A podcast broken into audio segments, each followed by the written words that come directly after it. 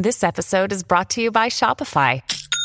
Forget the frustration of picking commerce platforms when you switch your business to Shopify, the global commerce platform that supercharges your selling wherever you sell. With Shopify, you'll harness the same intuitive features, trusted apps, and powerful analytics used by the world's leading brands. Sign up today for your $1 per month trial period at shopify.com slash tech, all lowercase. That's shopify.com slash tech.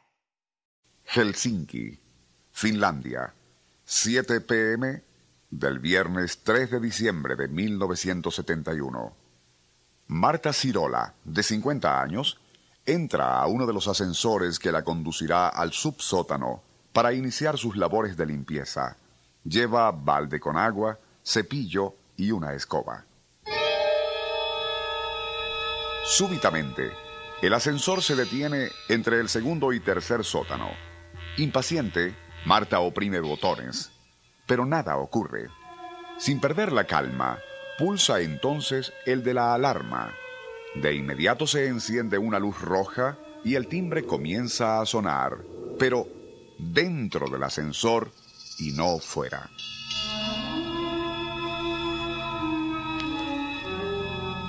Es entonces cuando la mujer se da cuenta de que a lo mejor tendrá que pasar la noche encerrada allí con ese timbre atormentándola.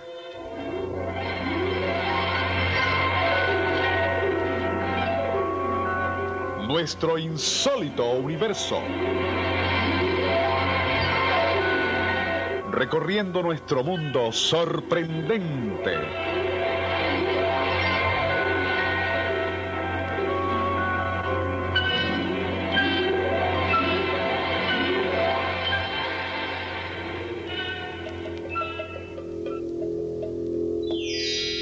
Resignada, Marta intentó dormir pero el ruido incesante de la alarma se lo impedía. Sin reloj, calculó que, habiendo transcurrido varias horas, ya había llegado el turno de medianoche.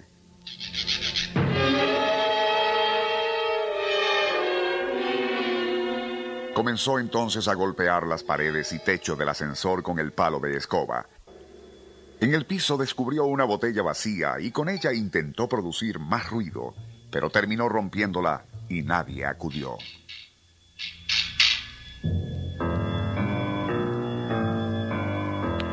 Exhausta, trató de serenarse mientras murmuraba, Mañana me rescatarán, solo debo esperar que amanezca. Con el ruido de la alarma taladrando sus oídos, cayó en un semisopor.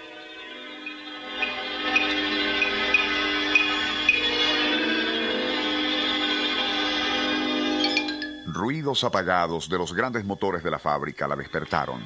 De inmediato comenzó a golpear las paredes y techo del ascensor. No la escucharon.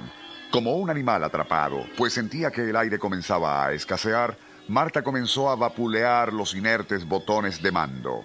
La incesante alarma estaba a punto de enloquecerla, y a esa tortura y la del encierro se unía ahora el hambre y sed.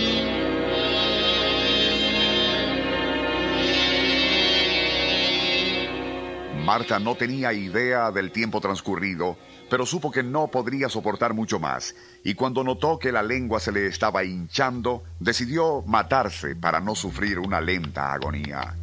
Fue al recoger los pedazos de vidrio de la botella rota para cortarse las venas cuando sus manos tropezaron con el balde de agua.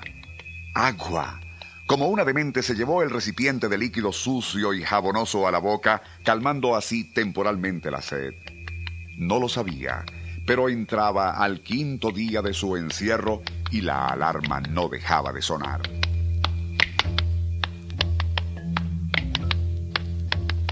En el sexto, comenzó a devorar la paja de la escoba.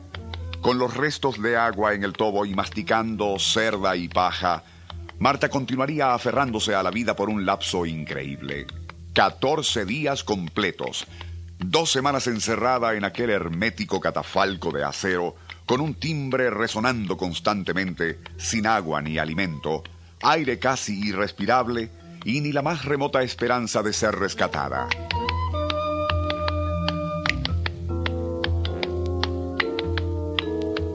Lo último que Marta recuerda es que se quitó la ropa para cubrir sus oídos, martirizados por el incesante ruido del timbre.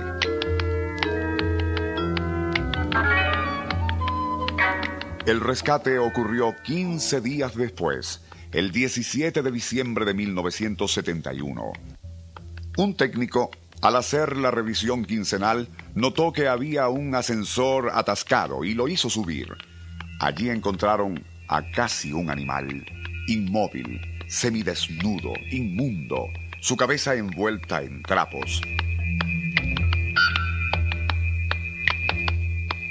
Increíblemente, Marta Cirola no solo había sobrevivido, sino que conservó la razón, logrando recuperarse. Los médicos y psiquiatras que la trataron no llegan a explicarse cómo pudo soportar esos 14 días encerrada en un ascensor. Ella tampoco, y las pocas veces que se refiere al suceso, solo murmura, Marta Cirola murió allí. Lo que ahora queda de ella es solo un despojo.